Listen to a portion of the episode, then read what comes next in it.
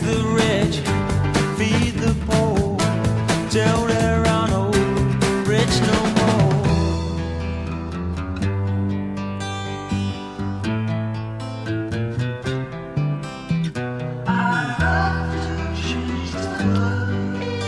Thank you, Mr. Alvin Lee, for uh, ushering in us another get together here on the 25th of February. And uh, that's 22520 in the numerical sequence today. Uh, nothing ominous there except for the ominous situation globally with the things that are developing. Quite interesting. And of course, we comment on that, talk about it, analyze it, and uh, try and make correct decisions according to events that are transpiring for our own and our progeny's benefits. Uh, and uh, we do that. Your host, Roger Sales, our little get together was named the Radio Ranch. Well, I'll go into the story behind that one day. Uh, somebody that I really admire uh, came from his creative, fertile mind, and uh, uh, of course, our um, venue here, our platform is the People's Patriot Network. We call it fledgling little network always looking for people that want to contribute. Um, it's just I tried to start this thing out, and it's very um well. I think it's very hard for people to make the kind of commitment uh, that it takes to do this and keep it consistent and regular and be here and all those kind of things. And uh, uh, we're always open to growth and ideas, but right now it's a skeleton crew and we uh, try to get on here. The main purpose of the whole enterprise uh, is revolving around a book that was a compilation of uh, more than 100 years of three men's lives. Uh, our deceased, now deceased law teacher, if you will, John W. Benson, uh, our still living, just had his 80th birthday last week, Glenn Ambort, and uh, myself, who's in the early part of the 70th decade of my lifetime, and uh, had accumulated some knowledge, some curiosity, some questions in the early part of my life. Never could figure things out. Didn't see the things working the way that I thought that they should. Got curious uh, along a path of, gosh, how many years? Um, well, from the 60s up into the 90s uh, 60s being the my college years, Woodstock and uh, the assassinations in Vietnam and uh, all the turmoil of uh, the Tavistock Institute. Um, questioning through, I didn't question too much when I was there. Those 10 years active in the record business. I was out, you know, doing what I was doing, being a kid. Uh, except at the end of that, and I had a brother in law from my first marriage up in North Alabama, there in Athens, Alabama, Limestone County, Alabama, mighty nice part of the country, just south of the Tennessee Alabama line, uh, over just a shade west of Huntsville, Rocket City, as they call it, in that part of the country. And I had a brother in law who was an optometrist over there. And uh, he was, a, as the family was, avid golfers. And um, one day we were out playing golf. I was attempting to play golf. He was a scratch golfer. He could hit that thing 300 yards straight you could hang clothes on it. Okay, uh, amazing family of golf. And uh, we were out there on the golf course, and he started telling me, he said, "Man, there's these meetings that these high rich people get together with one, once a year. They're called the Bilderbergers, and the press is in attendance, but they never put anything out about it." And that was after all those years of curiosity, 15, 20 years earlier. That was uh, not quite that long. It was uh, the first time. Here comes old Mr. Chris calling in here to join us. I had my little thing muted so it didn't irritate us. Hey, Chris. I was just reflecting back. Hey, Chris, good morning. I was reflecting back. Good morning here, to you. Just starting the show, and nobody was on the board yet or anything. And I was thinking about the and and it, talking about when I first woke up here in the path that I took and the curiosity from the 60s. And then when I was actively working, I didn't have too much of this curiosity, a little bit, but not nothing that I really. I'll tell you where I really remember coming out of the record business. I was at the tail end of it, and me and another guy had our own independent company, and that was right when. Carter w- was getting defeated by Reagan, and at the end of Carter's um, term, if you'll remember, they had that fiasco in Iran uh, with the students, quote unquote students, over overcoming the embassy and Carter's losing a helicopter full of people over there on a special mission, and you know all, all the whatever the intrigue. We'll probably never know what all went on behind the scenes there, but that was very interesting to me, and. Um, I remember that I stopped listening to radio and started, I mean, uh, music radio and started listening to all the news radio. And if you'll remember at that point in time, it spawned I'm not sure if it's still with us or not, but it spawned a long running news program called ABC Nightline and that program started because of that Iran situation. Anyway, that you know was a, a, kind of a metamorphic event for me, and then I got out of the record business and probably paid more attention to it. But I had been told by a brother-in-law that uh, there were these groups that met once a year, and I think he identified it as the Bilderbergers, and the press would attend, but they never would publish anything about it and all that stuff. And I'm obviously now looking back at is obvious to me, at least, that he had been exposed to John Birch. That's John Birch talk, and didn't really follow through because years later. Uh, after I had woken up and gotten on the trail, I actually had an opportunity to speak with him and tell him I really that was a very memorable conversation for me, and it spurned me for years and and produced more curiosity, which eventually uh, ended up when uh, I crossed paths with John and Glenn. Really. Um, now, uh, all that say, of course, that was an IRS effort.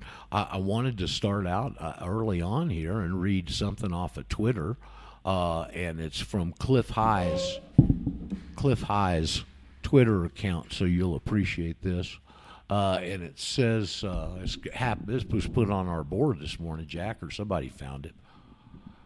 I think that we have until March before shift hits shift, shift hits the fan internally in government.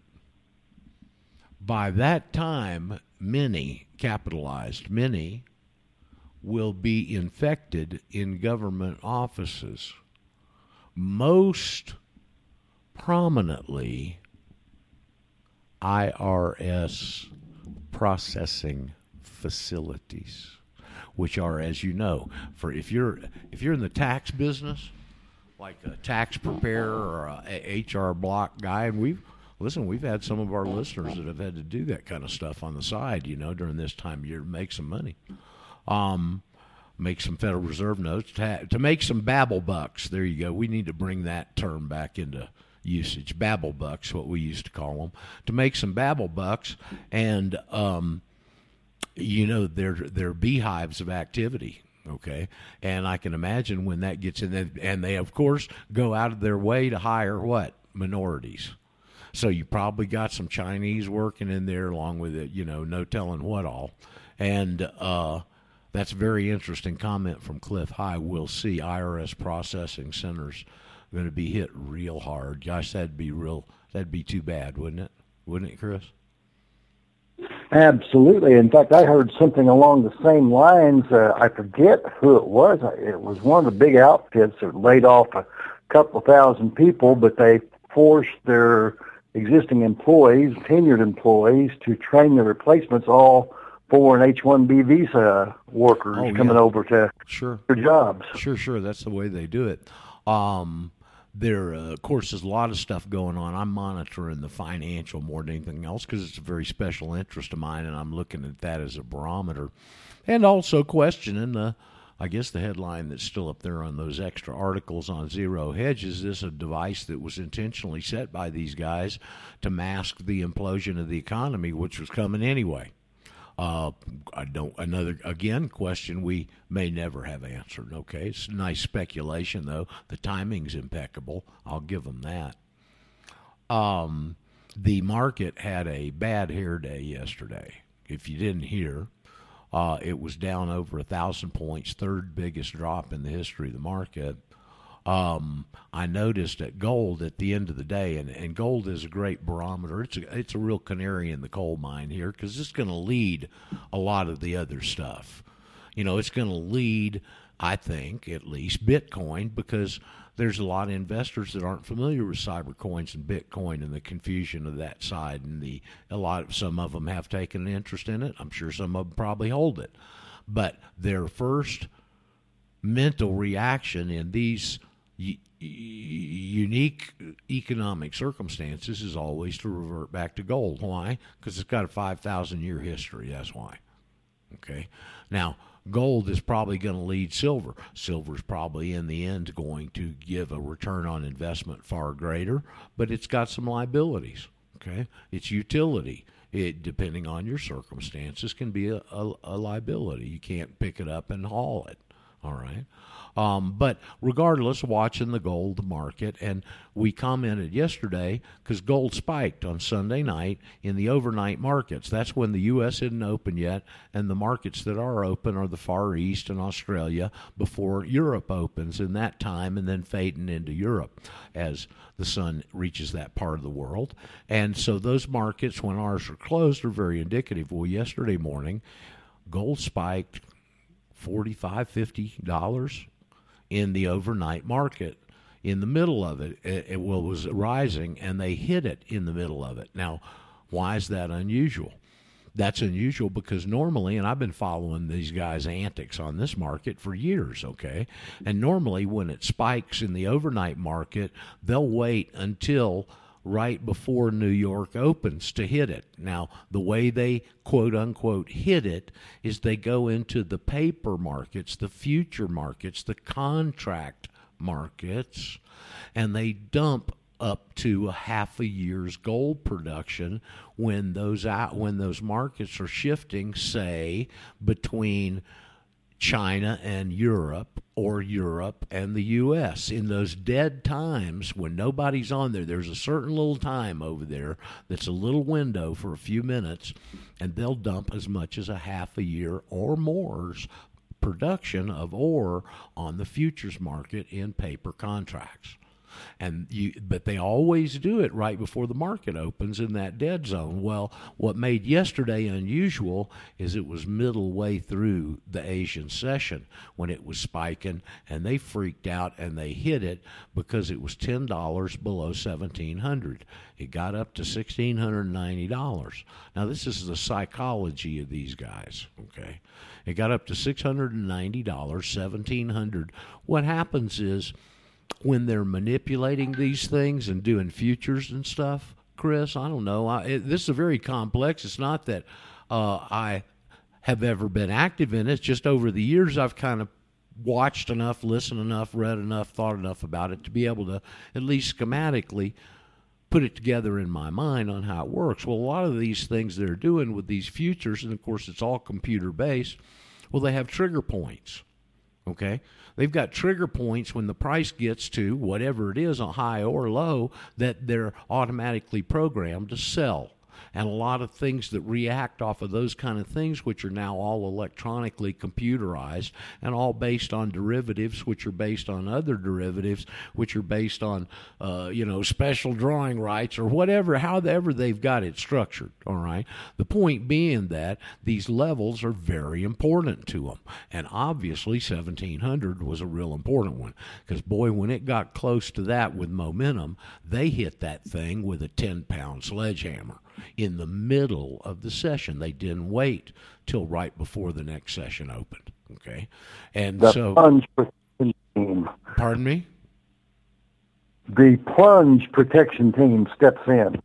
Yes, uh, uh, uh, and uh, so uh, or the B. This, this, may be above the level of the PPL. This may be PPT. This may be BIS stuff. All right, because this is real, real oh, serious. No so anyway, it did that, and then I noted on the show yesterday because you can see from the graph, you know, is it'll get a little momentum. They knocked it down. It'll get a little momentum, and bam, they hit it again. And they just can't let that thing get that momentum it had previously when it almost spiked to 1700.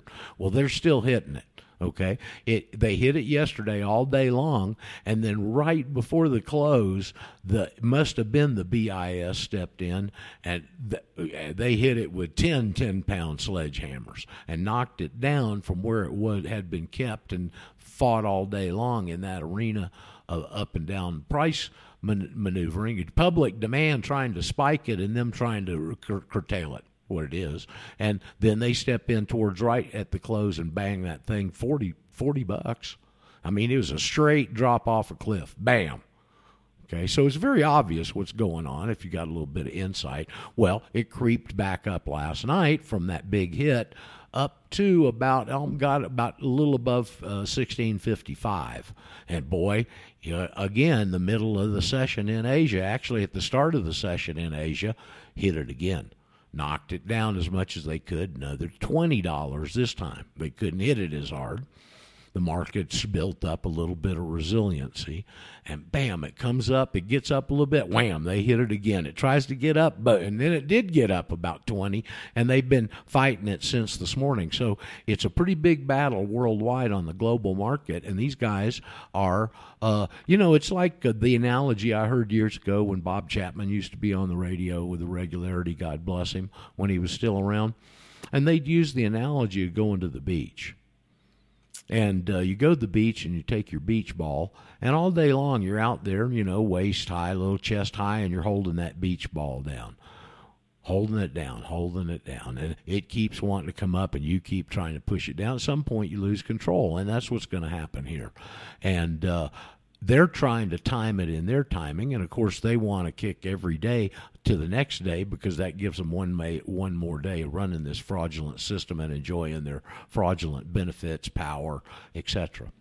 Uh, so it's an interesting time. This virus is going to have quite an effect on these prices. And as I said, I think the canary in the coal mine is going to be this spot gold price this time around.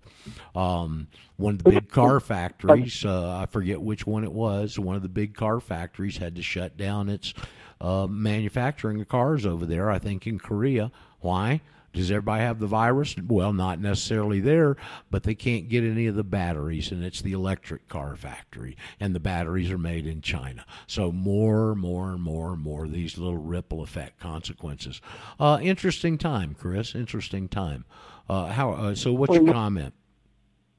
Well, that kind of relates to a Lou Dobbs Peter Schweizer that I was looking at on there and on TV and or the video anyways and they were talking about putting your regulator into these regulated industries and uh, then driving down the price of the stock like uh, Phoenix University and then buying it all up with uh, Nesbitt, uh, Obama, and uh, then the price goes back up. So if you depress the market, you can steal the stuff, and then it becomes very interesting. I'll be right back, okay? Oops, oops never mind. Jews, I won't leave right now. Jews must live. I've mentioned it before. I don't remember the uh, the uh, the Jewish gentleman that was kind enough to write the work for us. You can find it out there on the web.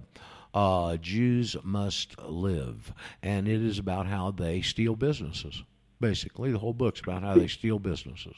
And uh, mentioned it the other day. Came up here, and one thing that I don't know, I didn't see very much follow up on it. But if you'll remember years ago, I was still in the States, probably 15 years ago, there was a big E. coli scare uh, in, in uh, hamburger meat out of an outfit, and it turns out that the company that uh, provided most of the ground beef for the mid part of the country was one company.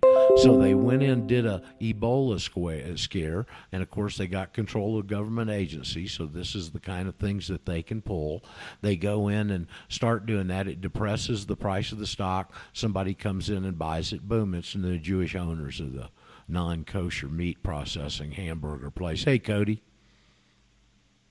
Hey, good morning. Morning. You're nice. Well, you you've got some.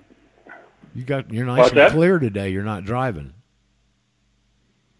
Now I've uh, was starting to come down with some sickness yesterday, and Uh-oh. took a bunch of vitamin C, and the wife made a beautiful spinach soup, and took some other vitamins, and I think I'm start pretty well beat it. Didn't turn into flu. I was starting to get a little dizzy yesterday. It was kind of crazy. Really? But uh, the man, I was like, man, I hope I don't have coronavirus. I'm getting dizzy.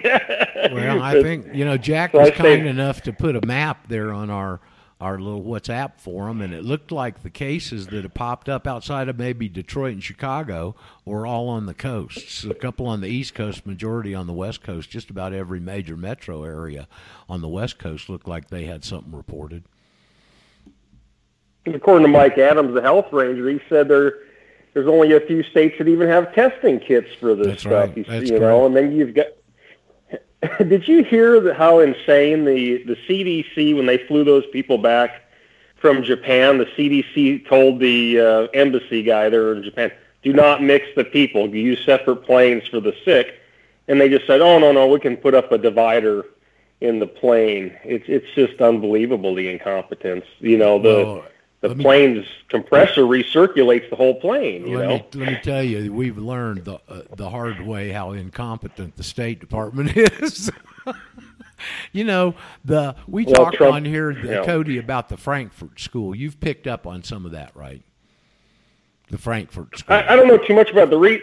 What I was going to remind you on, you're talking about Jews must uh, live. There is you've got firsthand experience with your doctor buddy there with the uh, I silver tried to- wand. I lost tried- his I- company. You said to some. I tried to warn him; he wouldn't listen. Well, he needed money so bad, see, and and they used a goy. in Tell that tell that story a little bit. Well, Doctor Flick had had uh, you know the the uh, what has put me in some kind of a of a financial cushion for older age because I was wise with the proceeds. For four years, I was the only salesman in the world for this miracle product developed by this eccentric doctor, orthopedic surgeon named Dr. Bart Flick. He's still alive. He's still got a practice.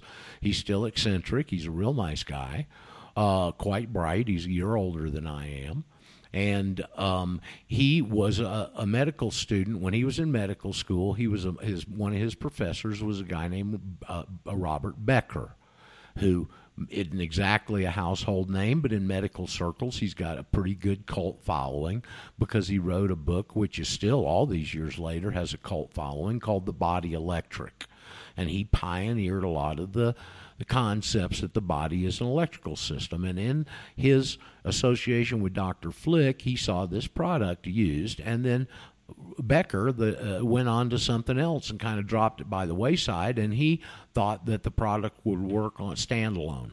And he 20 years uh, research he became the leading expert in the world on silver as applied to medicine and he also became an expert on weaving because you have to understand weaving and materials to be able to understand how the silver plates and how it works. And so, over a 20 year period of, of time when he was doctoring, uh, and he doing this on the side, and he got all the patents. I was amazed at Flick. He got all of the patents. Both he got some international and got some domestic. Uh, and the patent is for the medical application of this product okay? Because there's other uses for it. You can go buy it and put it on your smart meter if you want to kill your smart meter. Make it a little nightcap, and you'll kill your smart meter. You do the same thing with aluminum foil. But regardless, uh, Flick did that all without an attorney. Okay, he did it all on his own, which I, I thought was pretty admirable, actually. And uh, so he went out, got a bunch of investors, promising product, had had unbelievable trial results, used it a lot on animals before they got FDA approval. And one of the investors was an orthopedic dental surgeon there in the Atlanta area and would use, use it in his uh, uh, procedures and had amazing success with it. So, anyway, they finally got it uh, patented. They got some investors up, and Flick did what no inventor, which is what he'd preferably be, should ever do, which is try and run your own company. He's an inventor. He's a doctor. He don't know about business. He hired some wrong people. They stole him blind.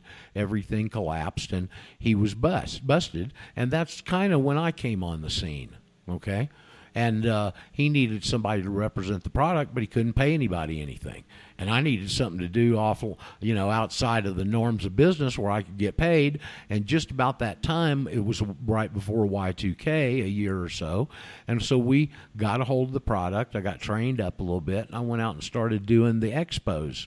We did one in Indianapolis. We did one in Las Vegas. We did one in Denver. We did we did several of them, you know, along the time, and garnered up a, a nice awareness in the Patriot community on the product. I started doing radio again and doing radio interviews on it with a number of people, and that kind of got my foot in the door back in the radio stuff. And so for a couple of years, I was the only salesperson in the world. I mean, I was selling the stuff to Turkey and all over the world. I'd get uh, uh, orders for it. And um, so that's that's what it was. But I told him in that time period because they were weaseling their way in. The way they weasel their way in, Cody, was they had a guy that Flick had interacted with who was a goy, you know, one of us, a Gentile, uh, quote unquote, and he was a medical salesman, and he had stumbled across Flick up in Chicago, and so he had a friend who was the Jew connection, and his name was Silver, and he's the one that runs the company to this day.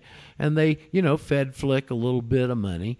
They got in there where they were going to do a business. They said, "No, you, we, uh, Silver won't. We won't do anything unless you give him total control of the company," which Bart, unfortunately, relinquished to and did.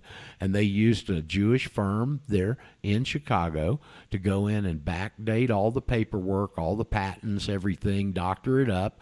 And then anytime Flick tried to sue them, on behalf of the previous investors, they would come at him with a huge counter lawsuit, and he had to get wrapped up in again spending money he didn't have uh, with law firms he didn't w- wouldn't really represent him, et cetera, et cetera. And so he went off and did other things, which he's doing now. And he took that and he branched off into a lot of this. Um, frequency uh, and electronic and uh, magnetic healing, and he's got a clinic up in North Georgia, up in Clayton, uh, uh, and Rabun County, really nice area up there in North Georgia, just south of the South Carolina Georgia border, and uh, has a thriving practice that's very successful. I I visited him when I was up there on my last trip. Went over and spent the day, had lunch with Bart, and uh, while I was there, there was an old guy came in, and he's he's got a big long building up there. It would be like maybe two levels and maybe five or six offices on each level, and he's got the whole building. Okay, and he runs his medical stuff upstairs a couple of days a week so he can finance running downstairs where he does all the electrical and frequency work. Okay, and uh, when I was in there waiting to go to lunch, there was an old guy that had walked in and. Uh, uh, when I had gotten there, and they put him in the treatment room, which is a real treat and a trip because it looks like something out of an old movie. Uh, you sit down in nice chair and they put all this these things up your nose, man. They shoot laser beams of the frequency straight up into your brain, and they and there's these light big light bulbs on the side of you that look like something like Tesla. You know, it's like this great big bulb, and you get and you see all this electric uh, uh, things go through it, and it's real freaky. But on the way out, that old guy who was walking on a cane, he was a big guy. He's about six foot four, pretty stocky, and I it's, and Bart and I were there, and Bart said, "Well, Bill, how do you feel?" And he got this really wonderful look on his face, and he goes, "Wonderful." And so after lunch, they put me in that thing, and it was going to be for about an hour. And he said, "Well, it may make you sleepy." Hell, I slept for three hours in that thing with all that stuff going, and it really works. Okay, and he's got a, a, a heck of a uh, a heck of a satisfied. Is in the north part of Georgia. what does it? What does it do? Well, he uses a number of real cutting edge frequency and magnetism stuff, but it takes you know everything's you know, based on frequency. All right, that's what we've learned. If it makes you tired, what's the point? If it well, you can attack you can attack things by using frequency and find a cure. Okay. I mean, oh, there's a lot of examples. It's a whole big field. We've got a, a, listener. She's probably just doing backflips right now, named Katja, out in Idaho, that's got one of these types of machines that's been around in Germany, sold worldwide for hell, 20, 30 years or something, that has miraculous effects. They've got a chair, and when she was getting into it, I had her on the show one day to talk about it. Um, that company's got this big chair, you know, that you can b- buy. That big easy chair you sit back where it where it applies all the stuff for professionals' offices. But hell, they charge over a hundred grand for that thing, man. But you can buy a chair and you put it in your house and sit there and do all that if you can afford it. Anyway, what were you going to ask uh, about frequency, uh, Cody? Am I not? No, I was just saying. Uh, yeah, I just didn't quite understand what it was supposed to, to cure them. what, tired, so cure what ails you? I mean, everything's based on frequency. Okay, so you, this is Yeah. all of the the follow up work of a guy named Raymond Rife. Have you come across him yet? Rife's. Well, I guess Chris had. To No, huh? I don't. Okay, R I F a E. lot of it. Well, R I F E is how you spell his name. Okay, let's see if we can merge Chris back in now with the situation being the way it is. Are you going to merge back in, Chris, or not? No, I've got to call you. Okay. Uh, Raymond Rife. Um, back in the 20s, 30s, 40s. I don't remember if they killed him or if he died natural causes or what. Somebody will probably chime in and tell us that knows more about it than me. But he was the one that pioneered this, and he had a machine that's curing cancer back in the 40s. Okay, and it's a frequency generator. All right, and it's based on the concept. What we've learned scientifically is that everything has a frequency. Frequency is incredibly important. Okay. And so, if you've got a particular organism that's causing a problem, you go in and find out what the frequency of that organism is, and you take your little machine and dial up that frequency, and you zap your body with it, and it kills the organism. That particular machine was called a moral oscillator by Royal Raymond Rife. There you go. And I, as I said, there's a lot more people that know a lot more about it than I do. Probably Samuel, who's just joined us, also may know something about this. He's kind of schooled in that kind of stuff. But that's where all this has come from. And listen, there's a. I've run into it twice now. I got two friends who are messing with it, two people that I know pretty well. And it's some kind of using ultra frequencies, and it's through your cell phone. And you load an app and the app then goes in and somehow the phone gets the frequency to you. I don't know too much about it, but uh, people have reported some success with it. Anyway, that's a whole new cutting edge part of uh, medicine and healing, uh, Cody. And uh, there's Well, a lot it, of. it was discovered. go ahead. Here's It Samuel. was, it to tell was us. disco- it was discovered back in the 30s by Rife. Uh, it's it's Royal Raymond Rife. You can go to royalraymondrife.com and get a history. And he was taken down by the fledgling uh, beginning of the FDA. A gentleman by the name of Fishbaum destroyed him. And Mr. Rife had built a microscope in those days that could magnify 60,000 times and not kill the subject, where electron microscope does. He would take uh, a pathogen, regardless of what it was, and look at it under the microscope. He ground his own lenses out of quartz because glass wasn't going to do it, be black at that magnification. And he watched the pathogen and then he in he brought in the frequency that he wanted to kill it with and he could see it happen. We're on an electron microscope everything's dead. This guy was the tesla of his time when it came to frequency and everything else uh, fishbaum finally got you know all these court things against him and this and that and destroyed him he the, the sheriffs went out there and smashed his machines with sledgehammers he was a threat because he could cure all disease. um, Fishbaum, and it wasn't the FDA. Fishbaum was the head of the AMA, and I wanted to use the Okay. opportunity of that to promote a book and ask Cody if he's. Have you read much of Eustace Mullins stuff yet, Cody? I know you read a lot of other stuff. Have you stumbled in and looked into Eustace Mullins information? Um, the uh, well, wife was saying something. What was that? Eustace Mullins? Yeah, I've, I've seen some, some of his. I know where you're Okay, well, I was just going to promote whether you want to or not. And I can tell you where you can get it over on Jim Ram's site because I gave him the book to put up there. Uh, one of his real great works was a book entitled Murder by Injection. And it is the only history of the American Medical Association that's ever been written. And that's where Fishbaum was instituted as one of the er, as the president of the AMA, the gatekeeper, if you will, for the medical field. And he's also the reason that chiropractors had so much problems in the states for so many years. Hoxsey. I could. What, Chris?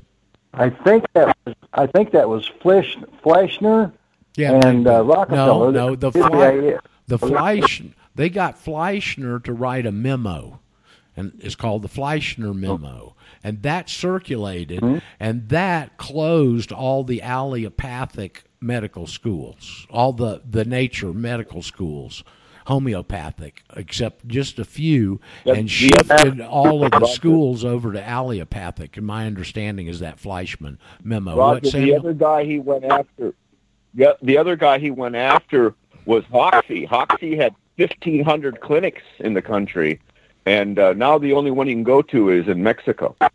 Well, there you go. I didn't know about that, but there's another repercussion of it. This at the the turn of the last century, they had control of the of the money, and they started taking control of all the all the important aspects, institutional ways of dealing with and controlling a culture and a society.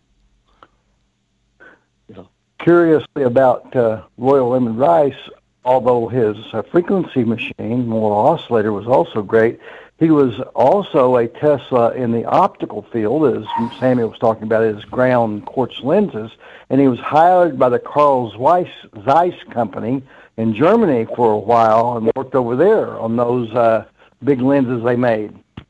Yeah, Z- Z- He studied at the at Heidelberg as part of his uh, education, um, as well as universities here. He's he is the Tesla that everybody has buried. Um, uh, he he had it all going on. I mean, that guy was so bright. It's just a just a shame what they've taken from us. Yes, and, and what they've taken from the world, you know, I mean, Tesla had a, was working on everybody getting free power, and they intended on using power as a as, as the chokehold on control. They already had all their plans laid out. Look at what they'd already done over there in the Far East, the Lawrence of Arabia, the Sykes-Picot Treaty, all those things. They were already dicing that up and splitting it up so they could take advantage of it and do it in a cartel style arrangement where they had total control. Yeah, from what I understand, Roger, um, the uh, when Tesla died, uh, our government was in there and took all his papers. Mhm. Supposedly, those papers went to Donald Trump's uncle because he was a scientist, and he is the one that uh, dissected Tesla's um, engineering drawings. I hadn't heard that. I do know that all these people on the left that keeps talking about how stupid Trump is, Trump ain't a stupid guy. okay. He knows things we don't. And uh, so, anyway, Cody, if you get into the health stuff, it's a very interesting field. They've been asserting control over it for a long time. And uh, it's a great subject. And I, I will promise you this, Cody the older you get, the more you'll get interested in it. Roger, I uh, uh, one of the reasons I was sort of on Rife in the last days, it's sort of weird, um, is I was working for a lady and she had had a number of car accidents and the doctors have been in there cutting and doing their stuff and just messing her up more and more. And I told her, I said, uh, I got some alternative stuff you can try. And she's skeptical. She's a retired lawyer. working for the state of California, you know, making Yeah. their laws and regulations for them. Yeah. And so she's a hard case. And uh, I, uh, I, I, I, told her, I says, you know, try this, try that, blah, blah, blah. I, I, I look up Rife, right? She looked at that, and um, she was like, well, she looked at Wikipedia, of course, that makes him a charlatan, right? And I said, we got to go to the right sites to get the straight skinny on the guy. You can't go there, you know? And uh, I gave her, uh, back when Joyce was still um, alive, she had interviewed a woman from Lion Legacy Magnets, and again, another energy field source. And um, they originally started making magnets to put on your fuel lines to increase your your your your um, miles per gallon. Yep. And the powers that be put them out of business. Yep. Right. Yep. So they went into magnets for people's bodies. And I gave her one of the magnets I have on uh, for her elbow was really bothering her. She was just miserable. And she wrapped it on there and she says, "Wow, I can feel the difference right away." And I, I let her have it for days, and uh, she's like all jazzed about it, right? So, um, and she told her doctor the other day, "I have more relief from this than anything you guys have ever done." Anyway, uh, I go to I, I go to uh, look up the uh, website for Lion Legacy, and there's nothing there. And I used to go to their online catalog and pick a product, blah blah blah. Right? Nothing there, nothing there. So finally, I found a phone number and I called them. Well, guess what? The FDA has attacked them Yep. and put one of their other companies out of business, and she's shutting it down. She says at least for six months until they can recover. Wow. Well, you could tell, and this is another one of the things just I've learned. Let me clear my throat here for a second. If you had any silver Silverlon, you can wrap her elbow. They've got a long, kind of elastic type wrap that you can do wraps like that with, and uh, she'd find Uh-huh. relief there too. Okay. She may could find relief, and you may, if she's open enough to try it, it may be a little bit funky, but uh, aluminum foil. Anything to increase that know you- conductivity. See, it's the electrical conductivity that it allows that to do. What it does is it tricks the body and allows the body to heal itself, basically. You know, Roger, uh, the, uh, Friday I'm going back to her job, and I told her I'm going to bring her another thing. It's called, I call it my magic mud. And uh, this has got uh, piezo crystals in it and stuff like that. It's an earth thing, right? It is a mud, and it's got uh, plant stuff in it and this and that. And I'll tell you what, when you use this stuff, it sounds pretty woo-woo, but you mix this stuff up, it's got like a... Uh, uh, a catalyst that you mix it with. And you wait five minutes and you put this on a on an old wound or something like that. And it op- it's according to the guy who's put it out, Dr. Bob Marshall. Um, any major trauma, like a bad injury that you've had in the past, like say, for instance, your ankle, um, uh, this opens the energy fields so that it can heal Yeah. uh, Marshall used to say that a, a trauma like that blocks the energy field, and if you don't open it up, you can take tons and tons and tons of nutrition, and won't nothing get can get in there and Right. help it. Right. Right. It's like Yeah. the stuff with the uh, stem enhance that they've got another product that that's what it does specifically is, is it strengthens the capillaries in the extremities. And of course, if you're taking the stem enhanced product on top of that, it allows the body to get the stem cells to those extremities that it may have not been able to access before that. Thanks for reminding me. I'm popping one right now. yeah, I take them. Listen, I, I mean, I uh, literally, boy, that stuff works. I was talking to somebody, Joe, yesterday. I talked to Joe from Ohio after the show, and his computers crashed and couldn't do this. Was asking some questions about Bit Club Network. Told him the story, and then I said, "This is, I don't know. He's an, you know, he's older like us, and." uh, If you got something that ails you, and even in these days, if you don't have anything that ails you, I mean, especially we're sitting here talking about the coronavirus. We're going to mention it at some point, just about every day from now for the foreseeable future. I would imagine. Okay, and so uh, anything that you can do to get your your own physiology up to, let's say, fighting shape, um, you know, just gives you an extra layer of protection. To me. Uh, don't wait. If you got something that ails you, it's worth a try because most of the time the doctors are either A, not going to be able to help you, or if they think they're going to be able to help you, they actually hurt you. And there's a lot of people, a number of testimonials you can look at, personal testimonials of people that were in that situation and some knees or shoulders or whatever and started taking stem enhance and had unbelievable results okay?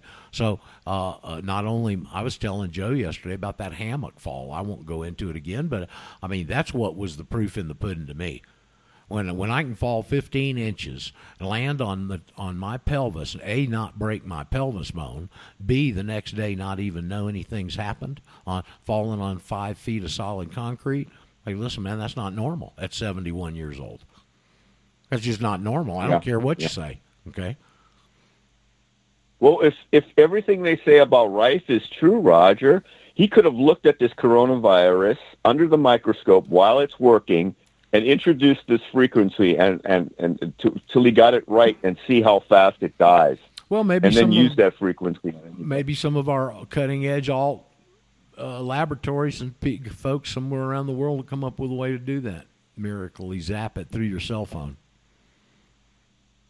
Here, Yeah. the thing is, is you know when you're starting to see the early th- reports that are coming in on it, um, it, it, it is a, around a five percent fatality rate, and it's mostly people who are elderly or infirm or have had cancer, or have cancer, or have other types of ailments that are real susceptible, and evidently it kills you through uh, getting pneumonia. Is kind of what I'm, Yeah. I'm taking away from this at this point.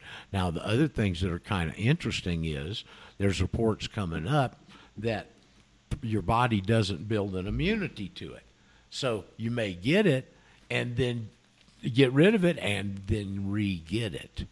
And they say that's real dangerous, especially for young people, because then your body overreacts to it and sets up a psychoplasmic storm, which can kill you. Okay, and I don't know the medical stuff about it. I just know that's what these people are saying. So uh, we don't know all the Yeah, ramifications of it yet.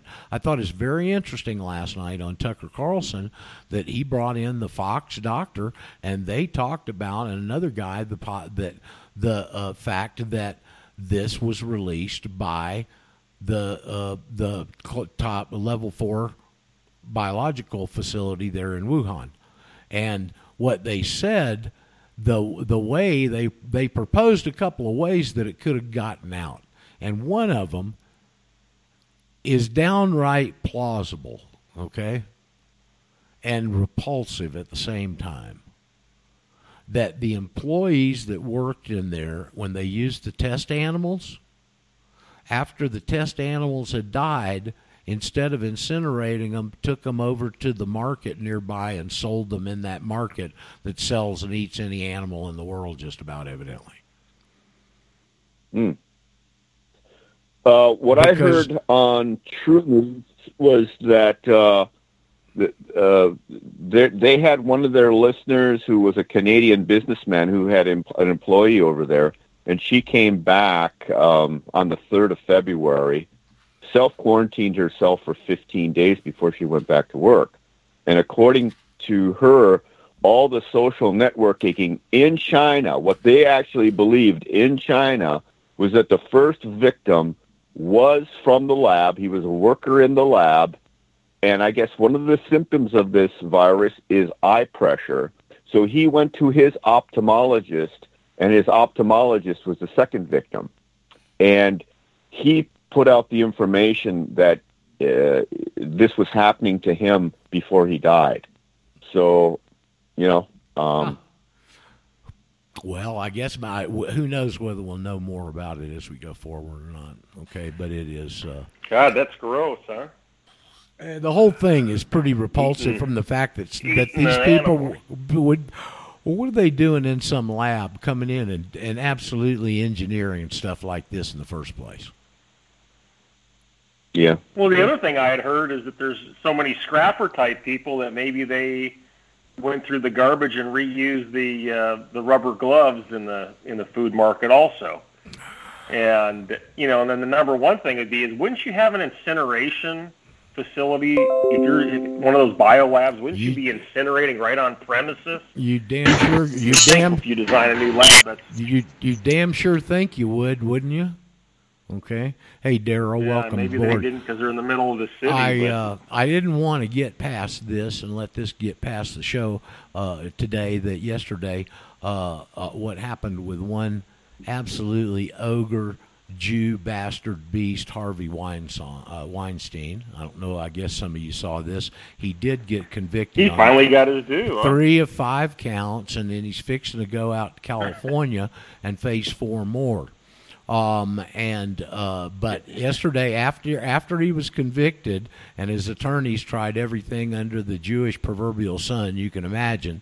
Oh, he didn't. They didn't take him to Rikers Island to serve up to. He may serve up to or get get stuck with up to 25 years. Of course, anytime you see him on a uh, uh, on a film. He's got a walker, and they're helping him, and he's shuffling And then along magic, and- magically, he's leaving without it. They said yesterday. yeah, well, if, if there's some good-looking babe in a bikini on the side, he'd discard that thing and go after. You'd see how healthy the old lecherous bastard really is. Okay, so anyway, all that's going on, and uh, uh, and they didn't take him to Rikers Island. They took him to the hospital under a medical emergency. That was the Well, that was the first first day of his Roger. sentence. You know. His Roger, attorneys they- he had palpitations. Yeah, heart palpitations. I'm Ro- sure Roger, he did. this is like Ro- Ro- Roger. This is like 20 years ago. Uh, I was in San Rafael working for Lucasfilm, and the the big post office there. There'd be all these people out there um, begging alms for the poor and the weak and the destroyed, and they'd be in wheelchairs and this and that. And come five o'clock, they'd they'd get out of the wheelchair, fold it up, take it over to their uh, their nice car, and drive away. Uh, everybody's looking for a hustle, man. Everybody's looking for a hustle. Hey, Daryl, how you doing today, brother? Good. Thanks for checking in. Yeah, hey, the gang's all here. I uh, I've been listening to you, and uh, that uh, that was some good information there. Yeah, you're getting the general grift of it there with uh, Raymond Rife. Uh, the the frequencies are already developed. The coronavirus is not just one virus; it's a family Yeah. a family of viral uh, agents. The corona is, is a full family, and uh, my friend Robert, with his GB4000, uh, had they had a previous corona frequency that destroys them. Uh, they have just recently, uh, in the last month, updated to a a, a newer version of the coronavirus, which uh, will probably be, you know, very effective on on this particular strain. I would imagine, since it um seems to work on the other coronas. Um so, I, I mean, I don't know if it does or not, but uh, it, it has a good legacy of uh, being very effective. It's I've used it several times, and it immediately addressed whatever issue I had with uh, a tick bite and some uh, other things. So, uh, the the reason that somebody might want to open their mind and follow some of this stuff and kind of realize I don't know what I think I know is because, well, there's a lot of stuff you don't know, and and uh, so this is this is a good thing to do. And uh, if you probably wanted to save uh, your your health and your life and those you love in the future, and you got you got the money, you ought to buy one of those machines and you know learn learn how to learn how to use it. Uh, the other thing about this uh, situation is uh, uh, it's uh, pretty much come by independent third party and fourth party objective uh, analysis uh, around the world that this is a bioengineered thing and it's acting like a bioweapon and it it might even be uglier than that, guys. This is a little speculation and supposition, but uh, what if this has nanotechnology in it that can be activated uh, by uh, 5G frequency frequency uh, uh, and and directed to specific areas and targeted areas and groups of people? Yeah, This is yeah, Daryl, this is like a, this is like that that city that city like you the want is the first 5G city in China. Yeah, that's right. I saw that. Yeah. So, I mean, uh, it doesn't. You don't don't have to be much of a conspiracy theorist to, uh, uh, you know, extrapolate some of this. Uh, if you just relax a little bit and, and think back on your, your your lessons that you you were taught over your life. You know, didn't any of you watch James Bond? I mean, really? Come on. You know, uh, in Blofeld, and uh, you know they actually in Goldfinger they laid out the strategy with the uh, the white man petting the cat while the uh, three fish are in the tank. Uh, two of them are battling to the death, and the survivor will be finished off by the third who's instigated it. Okay, Uh, this is you know come on you know this is your your your you were taught this. Uh, so anyway, That might be Good morning. useful, idiot. well, you, you know, and, and that might be you. it might be me. You know, you know, uh, it, it, it could be any one of us, right? So That's why we need to Uh, pray. That's always a good that's remedy. why that's why you need to pray. Thank you, Samuel. Very good point. Extremely good point. On on target as usual. And um, so uh, this all fits in with, with technocracy. I, I'll I'll I'll for the risk of sounding like I'm lecturing everybody here who really don't need any lecturing, but uh, I guess I will anyway. Uh, I will repeat: if you have not read Technocracy Rising by Patrick Woods, you really don't quite get it yet. Okay, you, you, you get what you get, but you don't get the and how how the tech technocracy and the social media and uh, the the is uh, you know uh, being uh, surrounded and caged and corralled by technocracy, and uh, that's just you know that's not a paragraph.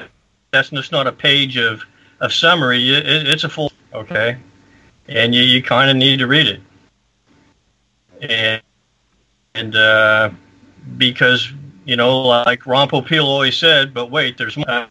This is this is part of the reason uh, I have a um, very uh, objective uh, view of uh, crypto and blockchain because I, I have a, a working uh, understanding through my study of technocracy of how this can be overlaid.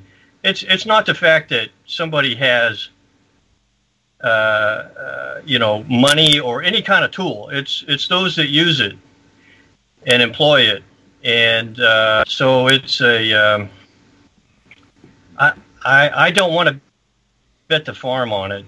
Okay, I I thought I- we always I'm not fully- somebody, I'm not We- willing to.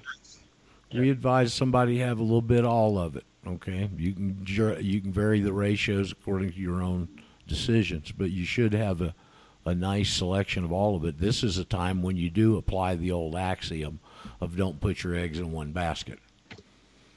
And I've done that.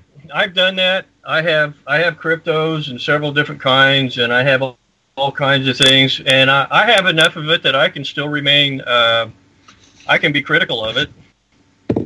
Uh, uh, it's not the uh, it's not the uh, the crypto or the blockchain itself. It's the it's the overarching structure that uh, I mean, you really can't base on what you see now based upon what will be. Okay, no more than the people that that uh, uh, you, you know. I mean, listen. Uh, I mean, that's just being objective here, right? I mean, how do you how do you think you know something and know where it's going to go over a ten year trajectory? You know, that's kind of creepy. You don't, and so. Uh, this this is important. Uh, this is like people who think that they know what the Constitution is, what it means, what it says, and they don't know. Okay, they really think they know, but they don't know, and they're not willing. They're not. They have not matured. Their mind is not mature enough yet. They haven't suffered enough and experienced enough to learn the critical lesson of maturity, which is objectivity. And if you don't have it, if you can't be objective, I don't want to fly with you Yeah, well, you see because that I you haven't, the mind trick is thinking yet. You they- don't know how to think. they they let me see if I can give you an example of that. What you just said, they don't know how to think yet. You are under the Constitution, but what you don't realize is you're under specifically the Fourteenth Amendment part of it, and you don't have any idea the ramifications of that if you don't study it and understand it. Well, yeah, it's it's very uncomfortable. It it it may it's very uncomfortable. Okay, it's it's as uncomfortable. This, this is why you don't have a lot of what uh, spirit spirit imbued Christians because they want salvation with aggravation, and and people want constitutional so quote unquote air finger rights without doing. It. Okay, they don't want this. Okay, uh, and and and these people that uh, are leveraging this are smart enough to uh, you know uh, leverage that against you. Yep. Oh, let me Okay. tell you what. So you're really- the deeper people- you the deeper you get into this, the more you realize what you just said. You ain't dealing with dummies here. You're dealing with some pretty damn sharp, devious, deceitful, wicked to their very core individuals. Well, as far as Daryl. IQ ratings go, they're they're they have they have a higher I they have centuries of training and legacy, but but on an individual basis, I I don't think it would be uh, beyond uh, uh, be inaccurate to say that those uh, uh, any any number of those people have a higher IQ quotient than anybody on this call. Okay, all right. So They sure no. They I mean, approach. I do the Why, best I can. they they take their Dar- skills Daryl, and uh, they use them differently because they use them from the start for the intent of deceit and fraud and self gain. Well, they use them for Jew purposes. They're using them for Jew purposes, and I'm using them for my father's purposes. There Okay, let's just let's quit being politically correct here. Come on, Yeah, Let's play the that's game. A good way to put it. find the kike. Well, they found Harvey Sweinstein. They they found Harvey Sweinstein. Sweinstein.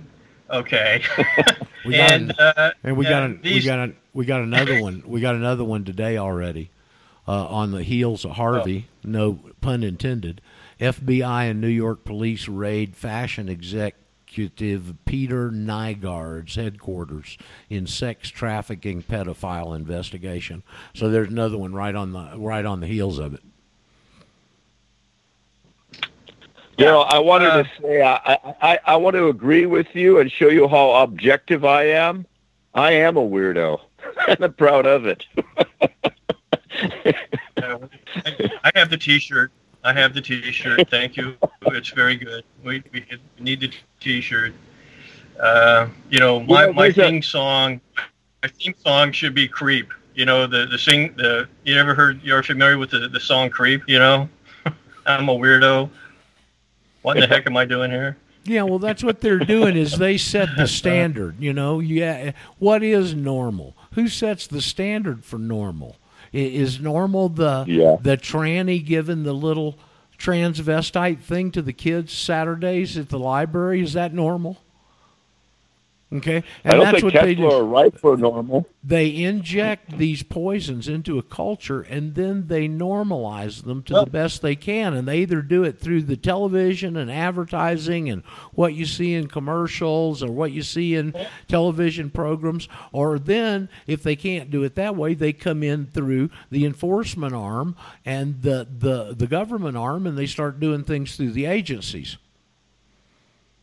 Well, let's let's give that a word, Roger. Everything that you just said is uh, uh, 150% accurate and complete, and it can be covered by one word. Roger did a beautiful job of describing schooling. This is your schooling. You were schooled, okay?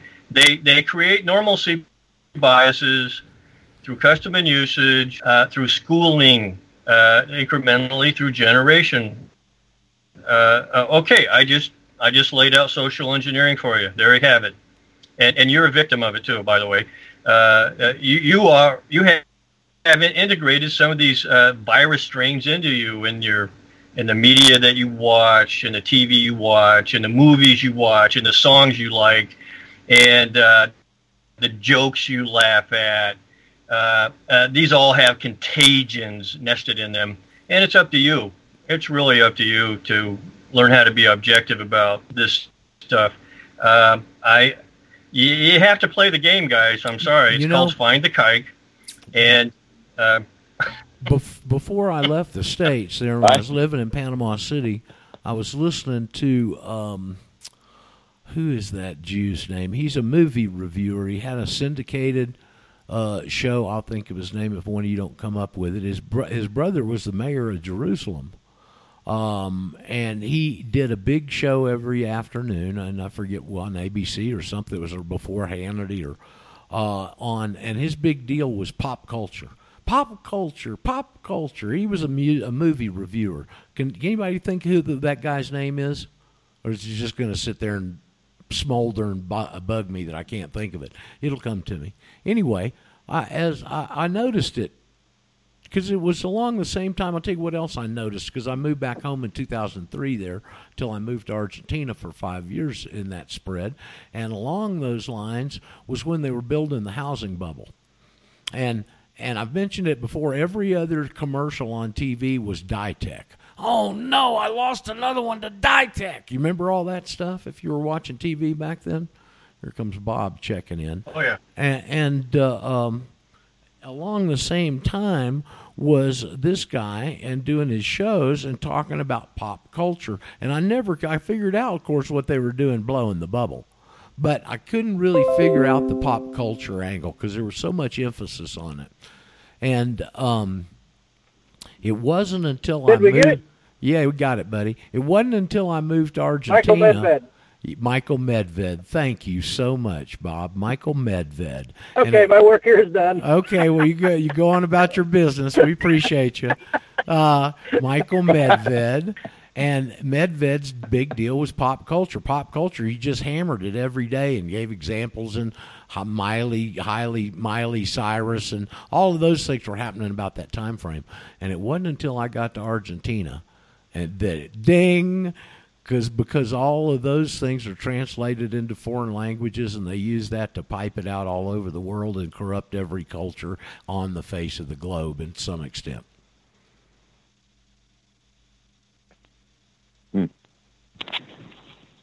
It's a vehicle. Uh, it's Roger. a vehicle. Now, what we do here, you see, is we analyze these guys because we know them real well, and we go in and see how they operate.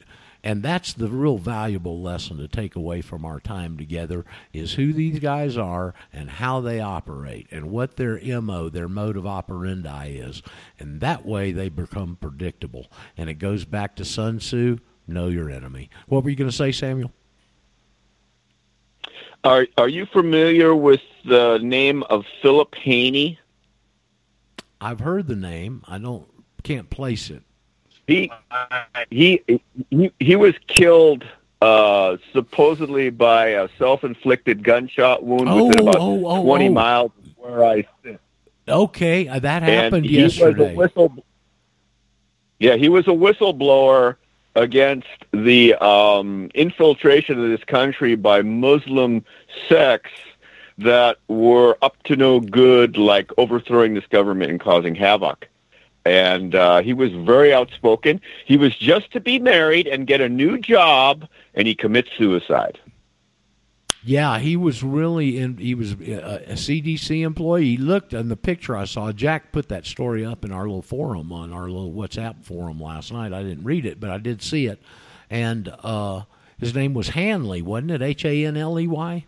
Philip Hanley.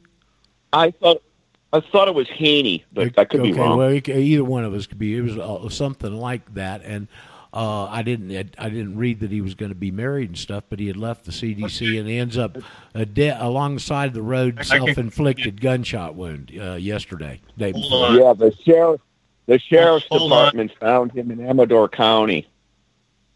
Uh, uh, hold on a minute. okay. Who you, who you talking about here is Philip Haney. He wrote a book. Yeah. I, I have the book. It's called "See Something, Say Nothing." Correct. A Homeland Right. Security officer exposes the government's submission to jihad. He didn't work for the CDC. He worked for Homeland Security. All right. Yeah, I thought And, it was NSA. uh, once you read it, if you if you read his book, then you will understand why he had to be murdered. Okay, because he had the goods on him. All right. no, he killed And himself. He was getting ready to be wrote married. no, he got. This is this is what happened. He got Jewicided. Yes. Okay, He got Jewish, and this was Jewicide, and and remember, remember, uh, the uh, th- there's a direct uh, collaborative uh, activity between uh, so-called Jews and Muslims, and this is why we call them now they're they're Jewslims, okay, and uh, they're Jewslims, all right, because they they are two sides of the same. They're working together, uh, at what at, at some level. So uh, obviously, if anybody has paid any attention to Israel and Saudi Arabia uh, with the uh, Wasabi Muslims, you know this. Okay, you you get it.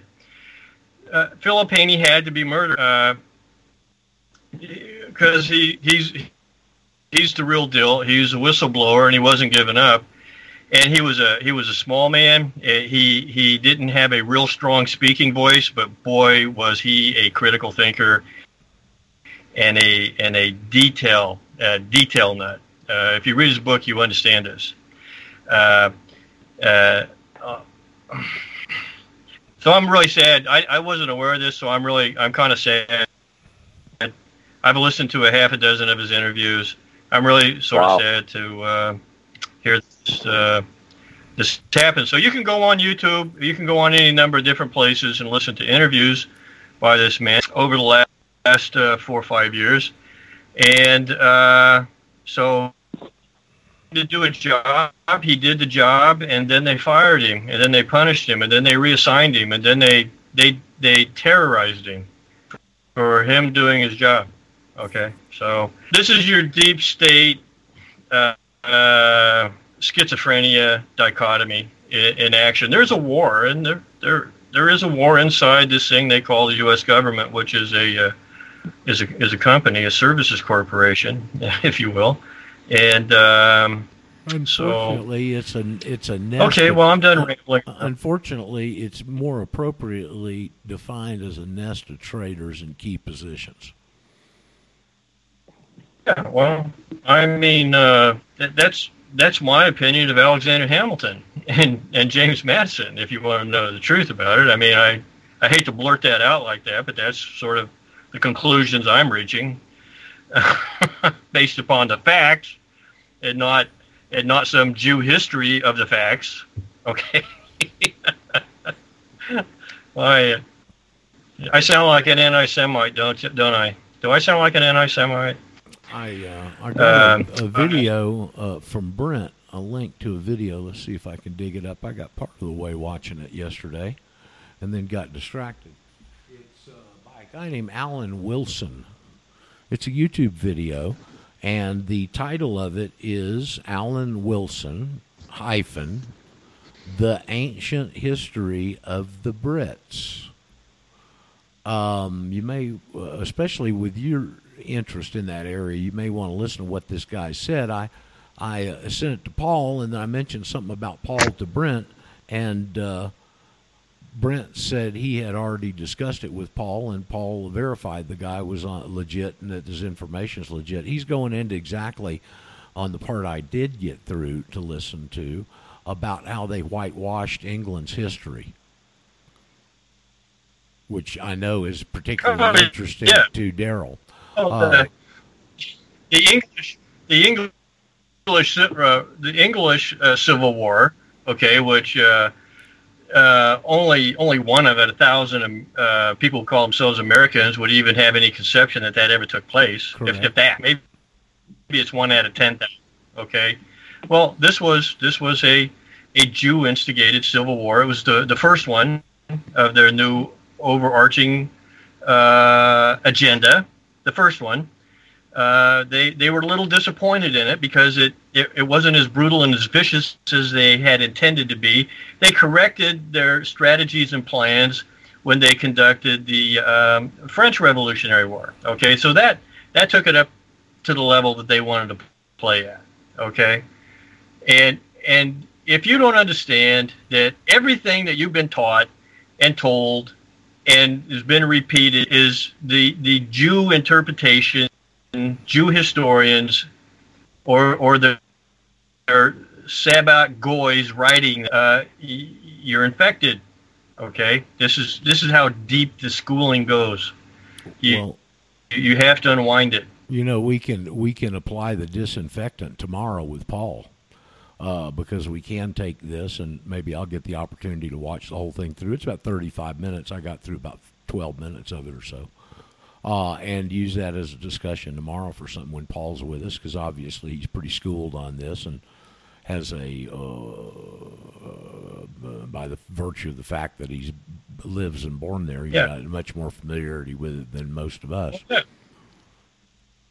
So Oh, yeah. we'll bring Yeah. it up Well, listen. with him. Here's uh, here here Roger. Listen. Here, here's here's a great example here. Here's a great example. Even people in our our community, the the so-called whatever this community is, uh, I I don't even dare label it, but okay, the people of interest in this community. Okay, uh, how many of them really actually comprehend that Mao Zedong and the the People's Revolution, of Communist China, was a was a Jewish revolution. Yes, sir. Okay. Uh, Pol Pot, Cambodia, the killing fields. How many of them get this? Every, absolutely every single uh, revolution since the English Revolution uh, has been at its roots a world revolutionary movement of, of the uh, uh, revolutionary Jew, uh, that class. Okay, I'm not I'm not painting every all of them with that brush, but there is a, a class of them that are the instigators of this, and they're doing it here. They're doing it. It's They're exact- doing. They're yeah. doing it. They're doing it everywhere. And as I get Well, I, more I'm familiar with here. this, it's those Sabbateans and the outgrowth, which we now label as Zionists. Really, they're the ones that Yeah. are the the. Although what we talked about last week, that there's a schism between the Zionists and the communists. Okay, Well, you have you had the secular Jews. You had the secular Jews who are invested. The, the Democratic, uh, liberal, progressive, social democratic, communist uh, faction. Uh, they're not typically Zionist. Okay, they they can uh, you know operate in that area, but they're typically uh, not. Uh, they have a great distinct interest in uh, the Ukraine that that's that faction of it, the the Biden faction of this, the Hillary Clinton faction of this, and then you have the neocon faction, and the neocon faction came into uh, order and overtook the Republican Party in the late '60s. Okay, the neocons came into power through the night into the 1960s, and this is where the political schism splits in this country. Uh, you never heard of a neocon, had no concept of it prior to this. This is this is uh, the schism in in, in Jew political, real politic Jewry in this country. There's a schism, and you have the secular right, the the Bernie Sandals crowd versus the Roy Cohn. okay, and and uh, so uh, this is why I said a couple weeks ago. Well, it, it just rest assured, be relax, be comfortable with it, because no matter who wins, there's still going to be a Jew in charge. you If you're if you're caught if your if your mind is caught up in the in the false axiomatic left-right paradigm, uh, uh, either way either way this thing goes, uh, there's going to be they're going to control uh, foreign policy, money, and uh, the State Department and uh, Well, the CIA. That's why they're Uh, freaking out with Trump is because he's savvy enough to yank some of that uh, foreign policy stuff away from them and change it. He's been firing people out of the NSC for the last couple of weeks in droves. Uh, the uh, the two brothers that stabbed him in the back in the RussiaGate thing that was a Ukrainian general or something. They're, they're Jews. They were Yeah. Jews, Roger. Yes, they, were, Jews. I, I know they, They were both Jews. I, I know they were. And so him and Him were twins. pardon me. Vindman. They were twins. Okay. Yeah. I thought their last name was. One was a yeah. One was a lieutenant colonel, and the other one was his brother, and he was in charge of approving something that they were doing with the uh, nefarious activities over there in the State Department Yeah. approvals. Well, obviously, Ukraine is a real funnel for them, and they can dump all kinds of stuff there and steal it on the back end. It's a it's a real corrupt place. Um. Anyway, uh, the point being is that Trump's savvy enough to smoke some of that stuff out. Well, listen, I, I came up with something yesterday when I was. Uh, I, I didn't call in yesterday because I was up underneath my car for most of the day uh, on a uh, on a auto lift, putting on a uh, stainless dual exhaust system on my uh, on my car because I like the sound of it, and and um, uh, I'm under there working on this thing and, and working and doing this, and it came to it came to mind. Um, you know, about a month ago, I came up with the question, Roger. Uh, you know, when you're called a conspiracy theorist, you know, uh, to ask ask anybody who calls you a conspiracy theorist to re- respond to him by saying, "Well, how how do how do two airplanes knock down three buildings?" Yeah. Okay, right. that's the question, right? And uh, I, I came up with another one yesterday. It's uh, when somebody calls you a conspiracy theorist, when, when you're trying to engage and uh, be a watchman and share with them the neighborly love, and they, they, they rebuke you and rebut you with you're a conspiracy theorist or roll their eyes, well, ask them this question, uh, particularly the older crowd. Wa- Was JFK a conspiracy theorist? Ask them that. Was was was JFK a conspiracy? th- Well, uh, to the older crowd, that that ought to give you an aneurysm because you know, ten days before he gets his head blown off, uh, he's uh, giving a speech about uh, conspiracy theories. okay. Hey, Daryl, isn't Uh, isn't isn't Kennedy's assassination? Wasn't that when the CIA came up with the term conspiracy Yes, theorist to yes. put it down? That's Ex- been- exactly. That's yes. that's my point. Thank you, Samuel. Thank you. that's the point. That's the point. Okay. They they they use this so effectively. How much traction and leverage have they got with this? Okay. And nobody nobody can defend themselves from it. It's like it's like calling somebody anti-Semitic. Okay. How much traction have they got with that? Your response to that isn't not to bow up and get upset with somebody because they called you anti-Semitic. You should laugh and say, "No, you're confused. I'm anti-Semantic." Okay. Yeah. It- eh, you, you're not anti-Semitic. You're anti-semantic. How can you be anti a language? Okay. This is this is where they play with your ignorance and illiteracy. This is where All they right. I, I, I There's no them, such thing- them, This is I, where they I tell set. them I hate Yiddish too. This is where they set you up so they can bat you out of the park with emotions. They set you up for your emotional Yeah. response with this stuff. Why do you think? Here, here's a question for you guys because we're this is kind of a, as Murr calls it, the rooster's nest here today. Anyway, uh, why do you think that boxers and fighters, or or even on the street when when something's going to happen, one guy's trying to psych the other guy out? Huh? Why do you think they do that? To work on your emotions.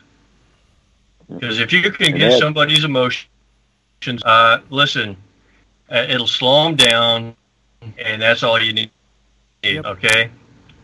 And this is what they do: they get your emotions up. You be you become a, a little hysterical little cuck and, and get all indignant i- instead of uh, smiling and laughing and, and putting the ball back in their court. Muhammad This is how Ali you do it. was the master. Yeah, he was. Um, I always combated that, or at least for a while, when somebody would throw that label at me of of if if you want to confront it directly, uh, no, I deal in conspiracy facts, not theory. And then you start bringing out Yeah. facts. Well, now Well- we know that a lot of those people are psychologically programmed to what Yuri Brezhnikov or whatever his name told us that they can't even recognize the facts when you put them in front of them, and that's what we're, those kind of things we're learning, and that's why as you get further down this road, you realize that you ain't going to change those people. Go find the ones that are looking for answers.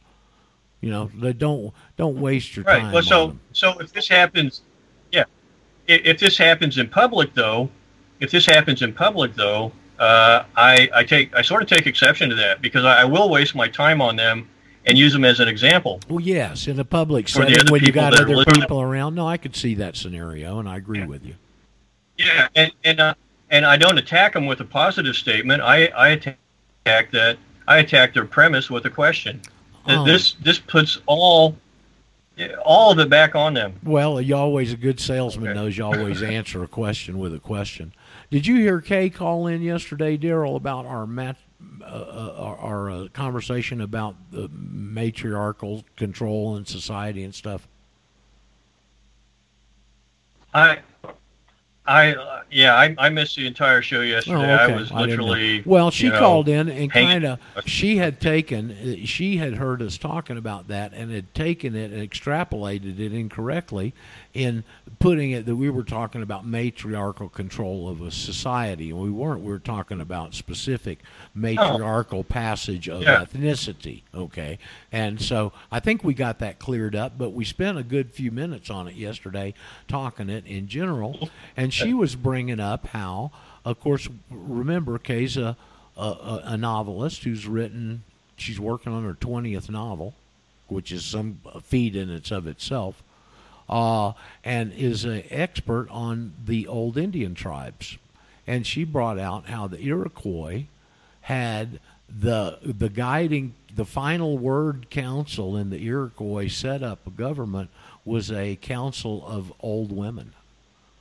Isn't that interesting? I, I thought about that several times after the show. Yes, go ahead, Chris.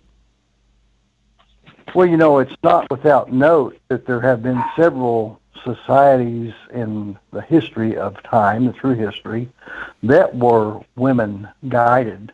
The Amazons, there was a group in Egypt that they went through all sorts of extraneous, uh, laborious efforts to remove the uh, history of, I think it was Hetzapeth.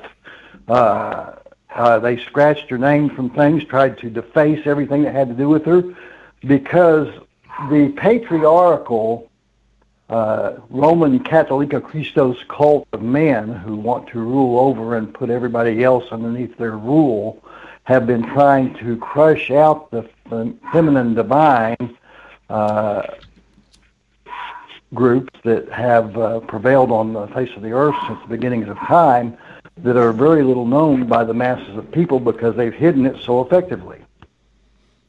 Well, I thought her point. I, Yeah. I'm not so sure about. I, I, thought Kay was, was quite fascinating. I think she said the Iroquois society in in in some people's um, history of it goes back to 1100. Yes, she said 500 years.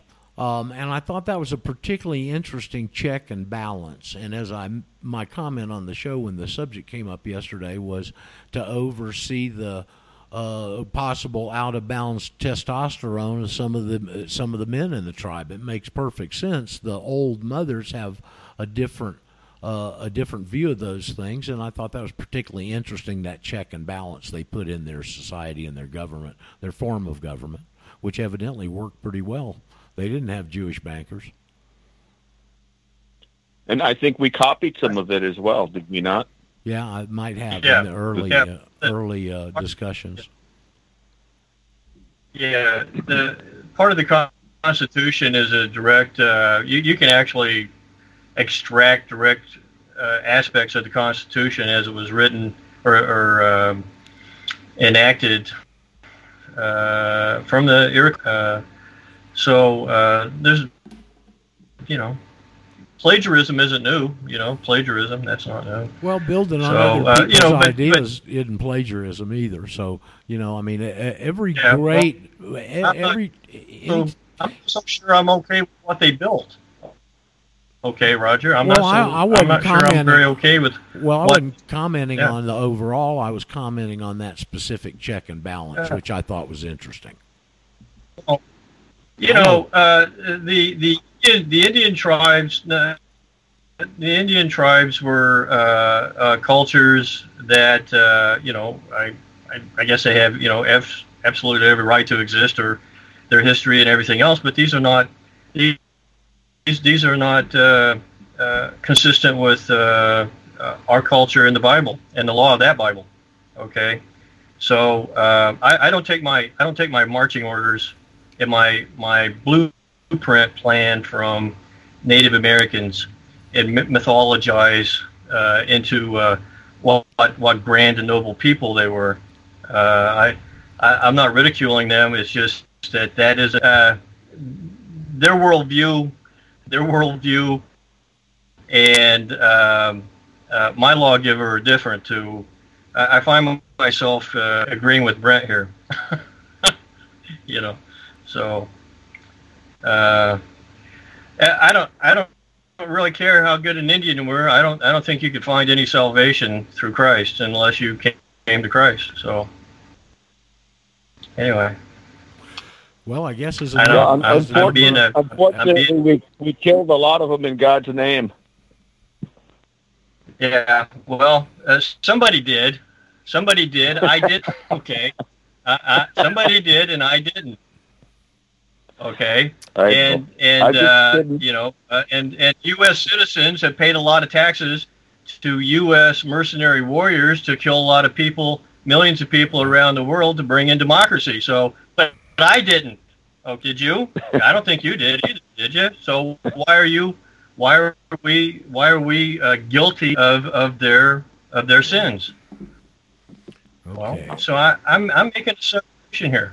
Okay, I this uh, Touche. I, I know I'm being I'm being ornery today, but I uh, Well- it's this is this is part of this uh, Hi, virus that's I'm been sorry I can't get the- your call right now, Uh, but if you leave a message, I'll get back to you just as soon as I can. Thanks. Skype, I just absolutely despise.